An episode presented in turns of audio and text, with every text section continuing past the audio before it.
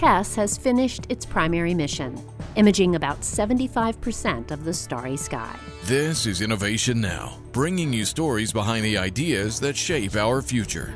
NASA's Transiting Exoplanet Survey satellite spent the first year of its mission observing sectors of the southern sky.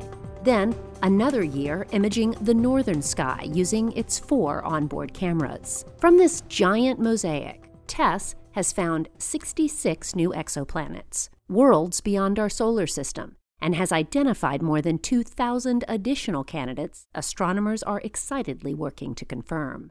TESS has also observed the outburst of a comet, several exploding stars, and watched as a black hole in a distant galaxy shredded a sun like star. Now, in its extended mission, the team has made improvements to the way the satellite collects and processes data, making it faster and sending TESS into a plane the satellite has yet to explore. Missions like TESS contribute to the field of astrobiology, the research about what conditions on distant worlds might harbor life and what form that life could take. And each new discovery gives us a glimpse into what lies beyond our solar system. For Innovation Now, I'm Jennifer Pulley.